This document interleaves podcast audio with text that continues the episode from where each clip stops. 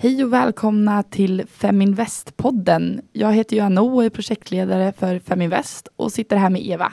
Hej Anno! Ja, Eva Troin, Sverigechef på Nordnet.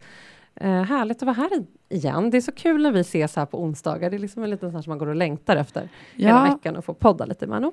Vi har ju våra onsdag förmiddagar. Vi börjar tidigt, men eh, det är härligt att komma igång på dagen så här. Jag älskar morgnar. Jag är ju en jättemorgonmänniska. Jag är likadan. Jag är verkligen inte en kvällsmänniska. Nej, jag är så här, både träning, allting ska gärna ske på morgonen. Man får så mycket energi av att komma upp på morgonen tycker jag och få liksom ha dagen framför sig. Så är det verkligen. Sen så är det så himla skönt att ha allting klart när man slutar jobbet, för då kan man göra vad man vill. Annars har man alltid det där, åh, ska jag gå och träna och så måste, de här måstena som kommer. Eh, så jag tycker också det är väldigt skönt att börja dagen så. Mm. Härligt. Men idag ska vi prata om emissioner och vi har varit inne på IPOs, pratat lite om det mm. och eh, går väl vidare egentligen. Ja, precis. Uh, det är ju väldigt hett skulle jag säga. IPO som vi har pratat om tidigare. Uh, men också emissioner är ju ett ämne som många är intresserade av och inte, kanske inte helt liksom lätt att förstå vad som händer när man äger en aktie och så, så händer det någonting. Eh, med och varför den. man gör emissioner ja. också. Varför tar bolag in kapital hela tiden? Vad går de här pengarna till? Precis, så det tänkte vi väl prata lite grann om idag. Ja, precis. Och um, under våren och hösten så är det ju verkligen säsong för emissioner. Mm. Det var ju hur mycket som helst i våras. Um, det är väldigt mycket nu i höst också. Och det är ju många bolag som, uh, ska vi säga, slåss om pengarna. Ja, men det får man väl säga. Sen skulle jag nog säga att det finns en väldigt, väldigt stor vilja uh, att uh, ge pengar också. uh, för att det finns ju inte brist på dem. Nej, och där måste ju utbud och efterfrågan gå hand i hand för att det här ska gå runt. Men emissioner är ju alltså ett sätt för bolag att få in mer kapital. Mm. Men hur fungerar det när bolag tar in mer kapital?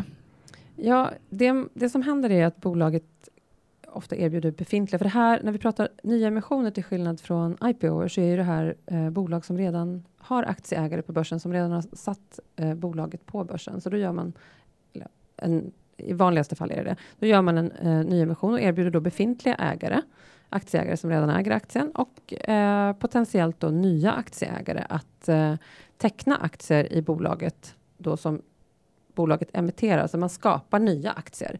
Man ger ut fler aktier i bolaget. Det är egentligen vad som händer.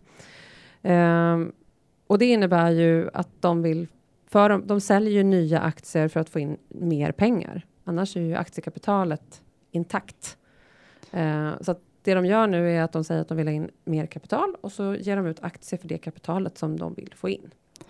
Kort. Ja, man kan säga att, uh, att de ger ut biljetter som man kan få köpa och då ja. får man vara delägare i företaget. Precis. Precis. Om vi ska göra det väldigt tydligt. Men ofta hör man ju ordet teckningsrätter i samband med emissioner mm. och man förkortar det TR. Ja. Vad, vad står det för? Ja, alltså det här med, eh, med akronymer har vi varit inne på tidigare, men det är ju faktiskt så att vi är, uh, allting förkortas, så det är bra att vi förtydligar, för det står ofta TR. Och TR är som sagt en förkortning på teckningsrätt. Eh, och att äga en teckningsrätt betyder att du är garanterad att du får aktierna du vill teckna i emissionen. Eh, tecknar man utan teckningsrätt så kan man ju bara hoppas på att man får aktier. Det är lite som med IPO också, att man ja, man, man tecknar sig för aktier, men det är inte säkert att du får dem. Men har du en teckningsrätt så är du garanterad att eh, få aktien. Och för att då få hur, hur man då får sådana här teckningsrätter, då måste man äga aktien en viss dag innan nyemissionen. Och det är då det man kallar för avstämningsdagen. Vi kanske kan gå in och förklara det sen. Men man måste äga aktierna på avstämningsdagen för att få teckningsrätter. Och då får du dem, beroende på hur många aktier du har, så får du då teckningsrätter därefter. Precis, man kan ju säga att eh, är man aktieägare så har man en fördel där, att man är garanterad Precis, man har förtur mm. kan man säga. Man är garanterad en viss del av nyemissionen. Precis. Och hur fungerar själva processen? Om jag nu vill teckna aktie i ett företag som har nyemission, mm. hur ska jag gå tillväga? Ja, men först så vanligtvis så får du ett meddelande. Uh, om, du, om du äger aktien till exempel hos oss på Nordnet, då får du ett meddelande som aktieägare att, uh, liksom, om en företagshändelse, för det händer någonting i det företaget som du äger.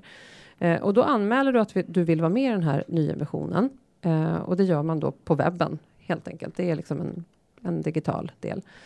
Eh, och sen ser man då till att sätta in pengar. Därför att du måste, om du inte har pengar på depån såklart, men du måste se till att det finns kapital att köpa de här aktierna för när de så då sen går till, eh, ska omvandlas.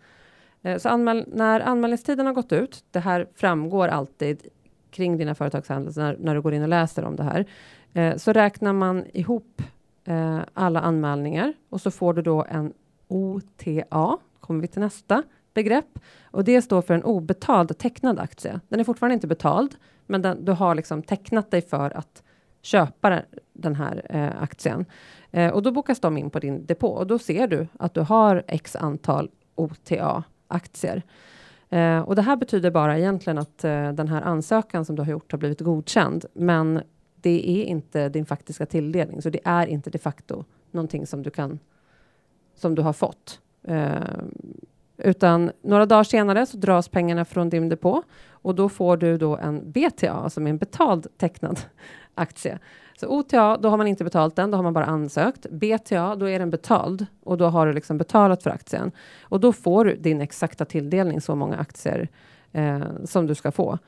Och eh, BTA, det bokas eh, automatiskt om till den här vanliga stamaktien då, eller den aktien som den, den här teckningsrätten är kopplad till, så snart den här eh, ja, aktiekapitalhöjningen, som man då säger, är klar hos Bolagsverket. Och det kan ta ett par veckor.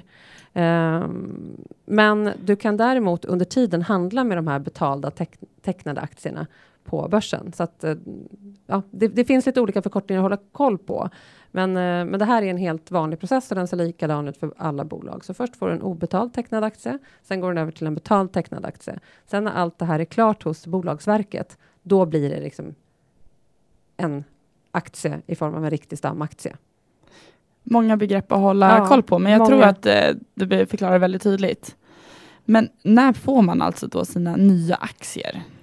Ja, men det kan ta allt ifrån ett par dagar till ett par veckor från att teckningstiden har gått ut. Det varierar. Det finns liksom inget där exakt antal dagar, utan det varierar. Men som sagt, du är inte låst under den tiden, utan du kan fortfarande handla med aktierna om du är intresserad.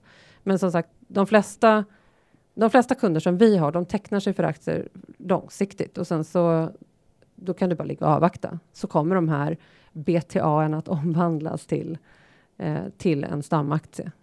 Det kan vara bra att veta att det kan vara en ganska lång process. Ja. Så att man behöver inte vara för ivrig utan det kommer gå igenom. Det tar bara lite tid. Det tar lite tid och det har med att göra att det, allting ska räknas samman och godkännas av Bolagsverket. Så det, det tar lite tid. Eh, men som sagt, man sitter inte fast i båten på något sätt, utan det går att handla med dem. Men om man vill köpa extra teckningsrätter, hur gör man det? Mm. Och extra betyder då att du får ju teckningsrätter på de antal aktierna du har. Eh, och vill man eh, köpa extra så går det, för att de teckningsrätterna de handlas på börsen precis som aktier. Eh, det är viktigt dock att du gör det här i samma depå som du vill teckna dig i om du har fler än en depå hos samma bank eller mäklare. Så att du försöker använda samma depå för ytterligare när du kompletterar med teckningsrätter. Um, och kostnaden för att handla teckningsrätter är ju exakt samma sak som för aktier. Så att det är att se som en aktie. Och det, det är ju så himla mycket termer. Vi har varit inne på några ja. olika termer nu. Men vad är egentligen skillnaden mellan en företrädesemission, en spridningsemission eller en utförsäljning? Mm. Det är ju mm. väldigt, väldigt mycket att hålla ja. koll på när det kommer till emissioner och vad innebär det här egentligen? Ja, men som vi varit inne på det här med teckningsrätt, i en företrädelseemission, då är det nuvarande aktieägare som får företräde. Precis det vi var inne och pratade om tidigare, att om du äger x antal aktier så får du teckningsrätter på de eh, aktierna, för då har du företräde att vara med i den här nyemissionen jämfört med de som inte äger aktien. Om man har en spridningsemission så är det det helt motsatta då kanske du har en ganska snäv ägargrupp och du vill sprida ut aktierna. Du vill ha ett bredare ägande. Eh, du kanske har sto stora liksom, ägarförhållanden som du vill, du vill få liksom, mer aktieägare. Mer aktieägare och eh, ja, precis. Och då gör man tvärtom, att då, då ser man till att eh, inte ge företräde åt befintliga aktieägare. Och sen då utförsäljning, det är ju vad vi brukar kalla för en IPO. Eh, då är det ju en, ett bolag som nyintroduceras på börsen och inte tidigare har varit noterat, utan då, då låter man nya ägare komma in. Ja, eh, finansbranschen älskar ju att slänga med sådana här ord, så nu hoppas vi att ni får lite klarhet i vad det faktiskt betyder. Och det är nog många som verkligen vet det här innan. Men det kan vara skönt att få lite repetition ibland också. Repetition är kunskapens moder, det behöver man själv också hela tiden. Man Ja. blandar ju lätt ihop vissa begrepp av de här, och särskilt alla förkortningar. Ja, men det, är, det är galet mycket. Eh, men någonting man verkligen behöver ha koll på när det gäller emissioner är ju datumet. Mm. Ehm, Eftersom vi pratar ju om här att de som redan äger aktier i bolaget är garanterade att vara med eh, med teckningsrätterna.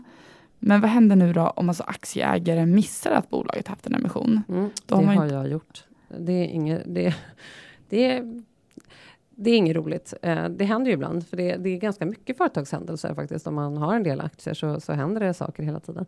Men det man kan säga, det skiljer sig lite grann åt, eh, lite beroende på vilken bank eller mäklare du har dina aktier hos. Eh, så att det här får man faktiskt kolla upp. Men jag kan säga att hos oss på Nordnet så säljer vi av dina teckningsrätter åt dig. Eh, så att då får du likviden då, eller pengarna direkt in på din depå. Men om man inte agerar så säljer vi av eh, teckningsrätterna. Så att, och det ska jag säga är ganska vanligt. Men, men var noga med att gå in och titta på vad som händer.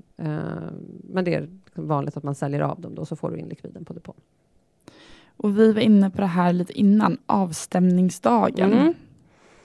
Avstämningsdagen, det är ett viktigt datum. För, för det, det har framförallt att göra med att du äger aktier innan avstämningsdagen för att ha rätt att få teckningsrätter.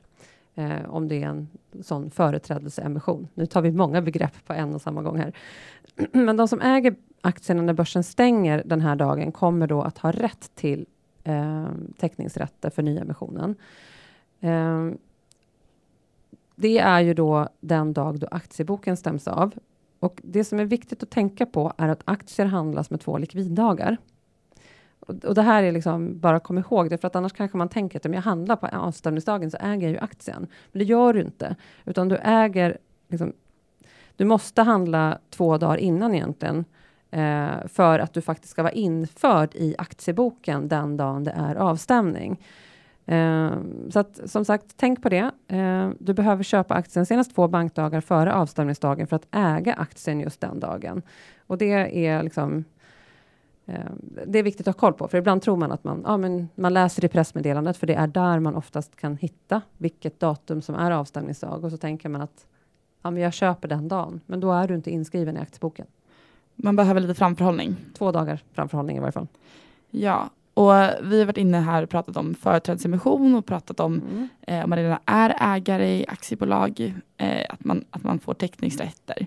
Men för oss som inte är det och vill vara med i en emission, Mm. hur vet man hur stor tilldelning det blir då? För det beror lite på om emissionen blir övertecknad eller undertecknad. Ja, och det här har vi varit inne på. Om man det första du varit inne på, är det för, företrädesemission så vet du ju.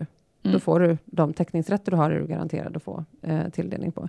Men för oss som inte är det, där är det eh, mer osäkert. Eh, som sagt, tecknar du dig för teckningsrätter så får du de teckningsrätter du har tecknat dig för.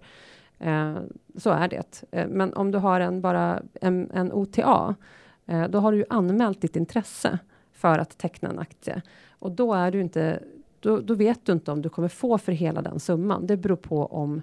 Då, jag skulle säga så här, det är ju if, ifall det är en eh, nyemission. Eh, eller förlåt, en, nu blandar jag ihop begreppen. Det är lätt att göra det. Om det är en eh, IPO. Eh, för det är då vi först vet liksom, hur stort är intresset. Annars handlar det ju faktiskt med de faktiska rätterna. Eh, och då, då är, antingen har du den eller så har du den inte. Eh, så att eh, när det gäller eh, OTR, då har du anmält dig. Då vet du inte exakt hur många du får ännu, utan det är först när du har, liksom, när den har bokats på din, ditt depåkonto, så du har ja, fått en bekräftelse på att så här många BTR, det vill säga betalda teckningsrätter, har du. Kan man säga att en OTA är lite som en önskan och en Ja. BTA är ett kvitto på att det faktiskt har gått igenom? Mycket bra sagt. Um, nu har vi pratat lite om eh, hur det fungerar om man själv vill teckna. Mm. Men om vi tittar lite mer på bolagen. Mm. För det är ganska viktigt att man förstår varför har bolaget en emission? Vad är de tar in pengar till? Vissa bolag eh, tyvärr tar in pengar väldigt ofta. Mm. Ehm, och där kan du ifrågasättas, vad händer med de här pengarna hela tiden? Ehm, Ja. Men vad är det vanligaste anledningarna till att ett bolag genomför en emission? Nej, men det vanligaste skulle jag säga är att man behöver eh, tillskott på kapital. Det kan vara att man vill göra en, en, alltså en expansion eller att man behöver liksom få in mer kapital i bolaget. Man kanske vill skifta om till en ny teknik eller någon, man behöver göra någon form av investering. Eh, och då, kan man, då, har, då, finns det olika alternativ. Antingen så tar man ett banklån och lånar upp i bolaget. Eller så ber man aktieägarna om mer pengar. Och det är ju ett lån i sig kan man ju säga då mot aktieägarna. Så det, det ska jag säga är det vanligaste. Men det kan ju naturligtvis vara så att eh, man gör det för att rädda företaget ur en knivig situation. Att, att, att företaget är, har problem och man behöver kapital. Så det är ju det är väldigt viktigt att läsa igenom prospektet eh, för en nyemission så att man ser vad är egentligen syftet med den här nyemissionen. Eh, för att är det expansion och man vet att ett bolag är på en väldigt intressant marknad, då kan det vara jättespännande att vara med i en nyemission. Men är det för att rädda ett bolag ur en liksom, ekonomisk härva, ja, då är det ju inte lika intressant kanske att gå med eh, om man inte tror väldigt mycket på att de kommer lösa det här naturligtvis. Nej, och där kan man ju se också forskningsbolag har ju emissioner oftare, ofta, för de går igenom sina olika faser. Så mm. att, eh, där kan det vara någonting positivt att de har lyckats med en fas och gått vidare och nu redan nästa fas och behöver ta in mer pengar för att gå igenom den processen. Mm. Um, så att en emission behöver inte betyda att bolaget har dålig ekonomi kan vi väl säga. Nej, det, absolut inte. Men, men det kan vara bra att ha koll på det. Eh, och som sagt, eh, specifika branscher, läkemedelsbranschen är ju en typisk sådan, men också en, det är också en högriskbransch med tanke på att de just går igenom de här olika faserna. Man vet ju inte egentligen om de kommer ta sig igenom alla faserna alltid. Eh, men men de, de har en mer ett... Eh, de, de tar ofta in kapital i de här olika cyklerna. Eh, just för att nu vet de att de kommer in i nästa steg och då behöver de investera i det här. Precis. Och just ehm, det kan ju vara väldigt positivt också. Man tänker att man investerar i bolag som håller på att expandera och tar in pengar därför. Som ska in på en större marknad så eh, är det ju väldigt bra att vara med i en emission om man tror på det bolaget. Mm. Och det kan, man kan också, jag tycker att det, lätt, det kan vara smart av, av bolaget att, att göra just på det sättet istället för att låna upp så bli väldigt skuldsatta. Uh, ur, ur liksom ett banklåneperspektiv. Så att, Um, nej, bara läs igenom det och, och sätt det i helhet till bolaget och vad de har för framtidsplaner. Gör den analysen ni vanligen gör när ni investerar.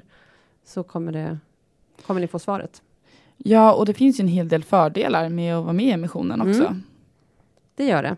Uh, oftast så har man ju rabatterat priset när man gör en ny emission för att få större intresse kring det här och, och faktiskt få in eh, kapital. Sen betalar du ju inget courtage just på den här när du får en om du inte handlar teckningsrätten utanför, utan bara anmäler dig för den här, då betalar du inget courtage för att teckna dig för aktien heller. Så det är ju ett rabatterat eh, pris att gå in i bolaget oftast när de gör en, eller jag skulle säga att alltid när de gör en ny emission så är det ett rabatterat pris. Så tror man på det så är det ett fantastiskt läge att gå in och investera mer pengar. Ja, då ska man ju verkligen haka på om man tror på bolaget. Mm. Vad har vi för tips då om vi ska avrunda? Ja, oj, nu har vi pratat mycket, men, men att försöka förstå eh, varför bolaget gör nyemissionen är väl det viktigaste, så att man förstår om det är just det vi pratar om, expansion, eller om det är att man går in i nya faser eller nya spännande projekt, eller om det just är att man är i en knivig situation och behöver pengar. Eh, det ger dig en eh, viss liksom, hint om det här kommer bli en lyckad investering eller inte. Ja, man kan ju också titta på hur ofta har det bolaget gjort en emission? Precis. Hur ser det ut? Är det första gången bolaget gör en emission? Gör bolaget emission eh, varje sex månader? Hur ser det ut? Ja, den tror jag är viktig. Och sen så om man väljer att inte vara med i emissionen så ska man också nu är det här kanske ingenting som många tänker på så mycket, men din ägarandel kommer ju bli lägre om du väljer att inte gå med eftersom antalet aktier, det vill säga det, det blir fler aktier så att din ägarandel om du inte går med i emissionen kommer ju att minska. Eh, sen tror jag bara att läs villkoren för nyemissioner det kanske många struntar i därför man bara men, men, de varierar väldigt mycket, så det kan vara bra att gå in och läsa vad det är som gäller för de olika emissionerna. Eh, man lär sig väldigt mycket om bolagen av att läsa de här prospekten också, så det är ett tips. Och vi hoppas verkligen att ni eh, har fått klarhet i det här med emissioner och vad det innebär. Ja, och att ni eh, hänger med på dem eh, och lär er lär er. För det är, ett, det, det är det som är roligt med aktier också, att det händer massa saker, de här företagshändelserna runt om aktier. Att det inte bara är liksom ett, ett papper som ligger i en låda, utan det händer saker kring dem. Att man kan ta ställning och eh, förstå mer om bolaget genom de här grejerna också. Och ge oss feedback. Ja! Vi älskar feedback. Det är så himla bra att ni hjälper oss att bli bättre. Vi finns här för er, så att eh, om ni talar om vad ni kan, vad vi kan bli bättre på och om det är något särskilt ni vill att vi pratar om så hör av er. Då välkomnar vi hit dagens gäst som heter Ida Herbertsson. Vad roligt att du är med oss idag. Hej! Hej! Jättekul att vara här. Eh, superspännande, lite nervöst. Men det ska bli spännande och kul. Det kommer gå bra. Du har ju skrivit för Feminvest ganska länge. Men innan vi pratar om det kan väl du berätta lite om dig själv. Vem är du egentligen? Mm, absolut. Jag heter Ida som sagt, är född och uppvuxen på eh, västkusten. Lite söder om Göteborg men bor numera i Malmö. Har pluggat och är ingenjör i grunden och jobbar idag som eh, managementkonsult och eh, även som gruppträningsinstruktör. Det är väl eh, en av mina stora passioner, träning eh, i livet. Många bollar i luften? Alltid. Ja, jag blir väl ganska rastlös annars. Jag tycker att det är kul att ha, ha mycket, och, mycket olika saker att göra. Jag är väl inte den som kanske blir superexpert på någonting utan kan hellre lite, lite om allt. Liksom. Det tycker jag är roligare bred kunskap. Mm. Hur kommer det sig att uh, ditt intresse började för investeringar?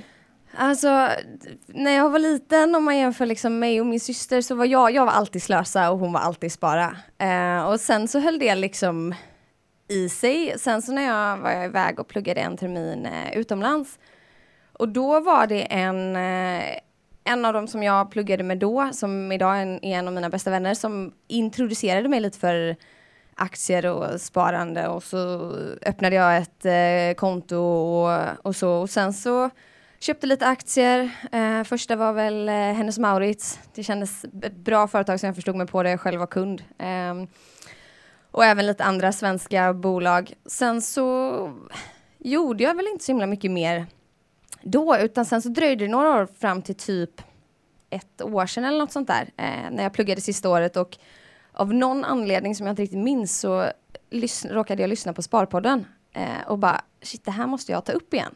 Eh, då hade jag väl i stort sett inte tittat över de aktierna och så insåg jag oj, nej, men det har ju gått ganska bra ändå för de bolagen som jag hade köpt in mig på och jag började väl inse att liksom Ja, men alternativet med mina pengar är att de sitter på ett sparkonto utan någonting. Plus att jag tycker att det är spännande att följa företags utveckling liksom, och se vad som händer i världen och, och hur de går. Och det är en fantastisk möjlighet att få vara med. Ja, och man kan ju läsa mycket av dina funderingar. Du skriver ju för Feminvest. Mm. Kan du inte berätta lite om vad dina krönikor handlar om? Ja, det, från början så var väl, jag har pluggat bland annat entreprenörskap och innovation och eh, från början var väl tanken att jag skulle skriva mycket om det, sen så har det väl blivit också mycket mer personligt. Eh, sen så tycker jag alltid om och liksom nya bolag, det är spännande, nya tekniker är spännande, varken det går att liksom investera i eller inte så är det intressant att se vad, vad världen är på väg. Och eh, liksom startups och, och den typen av bolag tycker jag är väldigt kul för att det ger mycket energi, det är härliga människor och ja men det, det är liksom kul att se vad som händer framöver. Så att mina krönikor handlar väl dels om liksom nya innovationer och kanske hur man ska tänka om man ska lägga några kryddor till i portföljen, men även liksom hur jag balanserar mitt vardagliga liv på något sätt. Ja, du, en av dina första krönikor så skrev du just om det här att alla bolag har ju varit små bolag. Mm. Till och med H&M har ju varit litet bolag mm. innan det blev så globalt som det är idag. Vad är det man egentligen man ska titta efter för att hitta de här kryddorna i portföljen? Mm, och det, där är, det där är en svår fråga. Eh, någonstans så finns alltså så här, det, som alltid när det handlar om eh, aktier och mycket så finns det hur mycket som helst. Så att jag försöker väl många gånger att hitta efter bolag som jag tycker gör spännande och, och, och, intressanta grejer, saker som jag tror på, saker som jag tycker är kanske är viktiga för, eh, för framtiden. Eh, sen så tycker jag också att alltså om man jämför med när man tittar på kanske mindre bolag jämfört med stora stabila bolag så tycker väl jag att siffrorna i liksom resultat och balansräkningen blir mindre intressant för att många av de bolagen går med förlust till en början och det kräver att de gör mycket investeringar. De kan troligtvis inte dela ut några pengar i början utan det handlar mer om liksom jag tittar mer på affärsidén, tror jag på affärsidén framåt? vad är det för människor eh, som är i bolaget och gärna vad de, om det finns liksom, om man kan ta reda på vad de har för erfarenhet, vad de har gjort innan. Och då kan saker som att de har varit med om, om en konkurs eller om eh, något åt det hållet, det ser inte jag i det stora hela som något negativt, för förhoppningsvis har de ju lärt sig någonting på vägen av det. Eh, för ju mindre bolagen är, desto viktigare blir ju varje enskild person som är med i bolaget. Ja, och det är de här små bolagen som ofta blir kursraketer. Ja, men precis, så är det ju. Men vad har du för strategi då, när du investerar själv? Eh, blandat, eh, och det kan väl också gå lite i perioder, men om man ser strategi när det gäller större bolag eh, så är det väl liksom stabila bolag, gärna med en relativt bra utdelning som, jag kan, som kan ligga kvar länge i portföljen. Och, och när det kommer till de mindre bolagen så är det så här, även om det kan bli kursraketer så är det fortfarande inte så att jag investerar idag för att sälja imorgon. För att dels så, så känner jag inte att jag har den, det kräver en annan tid eh, av mig än att investera långsiktigt och det, den tiden kan jag inte lägga ner. Sen så tror jag att, och det vet jag inte om det är rätt eller fel, men jag kan nog bli lite sådär, och det här är en sån himla fantastisk idé, den här vill jag verkligen ska gå bra. Eh, och det, det kan vara svårt ibland, för det får man ju försöka bortse ifrån eftersom det är mina egna pengar jag investerar också. Men, men att man att jag tror så mycket på idén att jag vill ligga kvar eh, under en längre period och, och liksom se det utvecklas. Eh, och se, se hur de tar sig från liksom kanske en första prototyp eller en första produkt till att liksom och sälja på en marknad till att finnas i hela världen eller vad det kan vara. Så långsiktigt, eh, långsiktigt investera, helt klart. Man blir lite nyfiken på att höra, vad har du för innehav i din portfölj idag? Eh, ganska blandat. Eh, jag, har, jag har väl dels en del fonder och då tycker jag att både liksom svenska och globala fonder. Um, och där köper jag liksom kontinuerligt varje månad bara för att då vet jag att det, det blir av. Och sen så en del stabila bolag som eh, H&M, ABB, Volvo, eh, liksom stora svenska bolag. Och sen så några av de mindre och kanske något av de bästa som har gått som bäst är väl Kopparbergs eh, som jag har det är inget jättelitet bolag längre, absolut inte. Jag köpte in mig där sent för typ ett år sedan, men det har ju hänt ganska mycket på det, på det året. Eh, vad har jag mer? Midsona, också ett lite mindre bolag. Titta lite på eh, Hövding som jag gör eh, cykelhjälmar, sådana här uppblåsbara. Min eh, mamma eh, köpte in sig dem för några månader sedan och det var en fantastisk affär. Jag ångrar lite att jag inte gjorde samma sak samtidigt som henne. Um, så, så väldigt blandat, lite investmentbolag också för att jag, det håller liksom en stabilitet. För det är väl det, alltså de större bolagen gör ju att portföljen i sin helhet blir stabilare för att de små bolagen kan ju gå upp och ner väldigt mycket mer. Så tittar man för ofta på hur de har gått så kan det ju bli lite så här deprimerande. Oj, nu har den gått ner 10 procent. Eh, för att den nästa, nästa vecka kan ha gått upp ännu mer liksom. Ja, de vänder väldigt snabbt. Ja, men så är det. Alltså det, det är ett helt annat sätt och det är väl också därför som jag inte, alltså som jag inte bara vill köpa och sälja från dag till dag för att jag, då kräver det mycket mer tid än vad jag har i dagsläget att lägga på det. Och jag tror inte att det är en strategi som passar mig heller. Liksom. Var hittar du din inspiration? Eh, oh. Hmm. Väldigt blandat. Lyssna på poddar skulle jag säga typ är det bästa för då kan man göra det när man är liksom på väg, på tåget, på flyget eh, hemma när, man, när jag diskar eller vad det kan vara. Eh, så, så, mycket, mycket lyssna på poddar. Eh, läsa tidningar. Och då eh, Dagens Industri läser jag ibland på jobbet. Har vi Veckans Affärer tycker jag är jättespännande. Där skriver de ofta om liksom, små bolag. Där är ju många bolag som än så länge liksom inte är noterade heller. Det är väl lite så en långsiktig dröm framåt att liksom när jag blir äldre kunna investera i bolagen tidiga startups liksom, där det är, jag vet själv att det är väldigt svårt att få, invester, få tag på investeringar där. Eh, och det är klart att det är ännu större risk och osäkerhet, men det är också fantastiskt att få vara med ännu mer från början. Liksom. Vilken har varit din mest lyckade investering?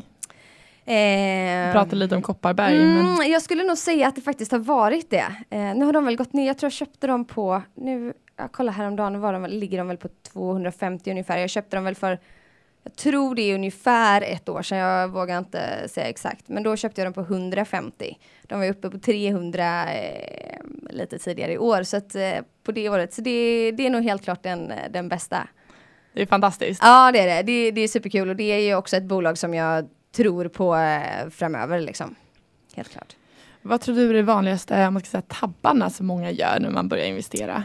Alltså vanligaste tabbarna är nog att, eh, att bara inte börja. Eh, bara vänta och, ehm, och liksom tro att ja, men jag ska läsa på, jag ska läsa på, jag ska läsa på. Och sen är det olika såklart hur man funkar. Jag som person gillar mer att göra än att, att läsa och det är olika saker passar olika människor men jag tror att fler kan börja testa tidigt och idag jämfört med som det kanske var för tio år sedan, då, för tio år sedan kostade var courtagen dyra, det kostade mycket att köpa och då var man ju tvungen att, eller tvungen, men man behövde köpa större poster för att det inte skulle kosta så mycket varje gång man gjorde en transaktion. Idag gör det inte det, så jag menar om, om du kan handla för några hundralappar eller någon hundralapp så är det ett första steg att börja komma igång liksom. Ehm. Sen är det mycket mer tillgängligt idag också. Man kan ju faktiskt Gud, handla ja. i mobilen. Ja precis, det är ju det som är så smidigt och det kan jag själv känna ibland sitter jag och så bara på tåget kollar lite och så bara oj nu ser det ut, ja men nu, nu är den här aktien på en nivå som jag tycker är bra. Den kanske kommer gå ner lite till, den kanske kommer gå upp. Mm, eftersom att jag investerar långsiktigt så är det inte liksom om en aktie står i 100 eller 120 kronor spelar kanske inte jättestor roll för att om tio år så kommer det ha hänt så pass mycket liksom. Eh, så att då kan man ju passa på när man sitter på, på tåget och där är ju också så mycket tillgänglig information liksom. Eh, det svåra är väl att sålla i informationen som finns. Det är det, det svåraste mm. är nästan att välja ut bolag. Mm. Det finns så himla mycket fina Men, bolag. Precis, det finns jättemycket fina och jag vet jag läste någon bok så bara du kan bara bestämma dig att du bara ska investera i aktier som börjar på A. Och du kommer fortfarande ha hur många som helst att välja på bara för att liksom göra någon typ av begränsning. Även om en sån begränsning kan från början låta nästan lite töntig liksom. Men det är så här, om man inte bestämmer sig för någon begränsning så, så tror jag att det är svårt att komma igång. För att då blir det det här, ja men jag måste läsa lite mer om det och det och det och det. Vad har du för tips till våra lyssnare? Eh, ja men förutom liksom att bara komma igång och testa så är väl tipset så, som jag själv inte har reflekterat så mycket över tidigare men börjat tänka lite mer på så här titta på vad, vad för när du ska välja bolag som du kanske vill in, liksom, eh, investera i, titta på vad för typ av bolag tycker jag är spännande och intressanta. I mitt fall, liksom, ja, men jag gillar träning, okej, okay, vilka säljer träningskläder kanske? Eller vad kan det vara? Ja, men jag tycker att eh, stora gruvmaskiner är sjukt spännande, så att då kanske eh, bolag som jobbar med den typen är, är intressanta eh, att titta på. Så liksom hitta hitta bolag som jobbar med produkter eller tjänster som du tycker är intressanta. Eh, för då blir det också roligare att läsa på, för då lär du dig mer samtidigt om liksom, den produkten eller den branschen. Eh, och sen så, som alltid, liksom, sprida riskerna och, och hitta en strategi som funkar med ditt liv och liksom också våga utmana den ibland för att man kommer vara i olika perioder i livet och ibland kanske det funkar och, och bara nej men nu vill jag testa daytrading eller jobba lite mer så här kortsiktigt dag till dag medan vissa perioder i livet så bara jag känner att jag inte har tid att analysera så mycket aktier nu. Ja, men då kanske det är fonder och investmentbolag som man satsar lite mer på under en viss period. Så, så testa eh, och, och våga liksom utmana sin egen strategi. Ja, och man kan ha olika strategier för olika aktier också. Absolut, det tror jag också är jätteviktigt för att eh, lite så jag har ju, även om jag alltid investerar långsiktigt så blir det tittar jag kanske på andra saker som sagt i de stora stabila bolagen mot vad jag gör i de små eh, lite nyare bolagen. Absolut. Tack så jättemycket för att du var med oss här idag. Tack så jättemycket för att jag fick komma hit, det var superkul. Och vill ni läsa mer om Ida så kan ni göra det på feminvest.nu. Ida Herbertsson hittar ni där. Då tackar vi så mycket för att ni var med och lyssnade på oss idag och kom ihåg nu, more women equals more money. More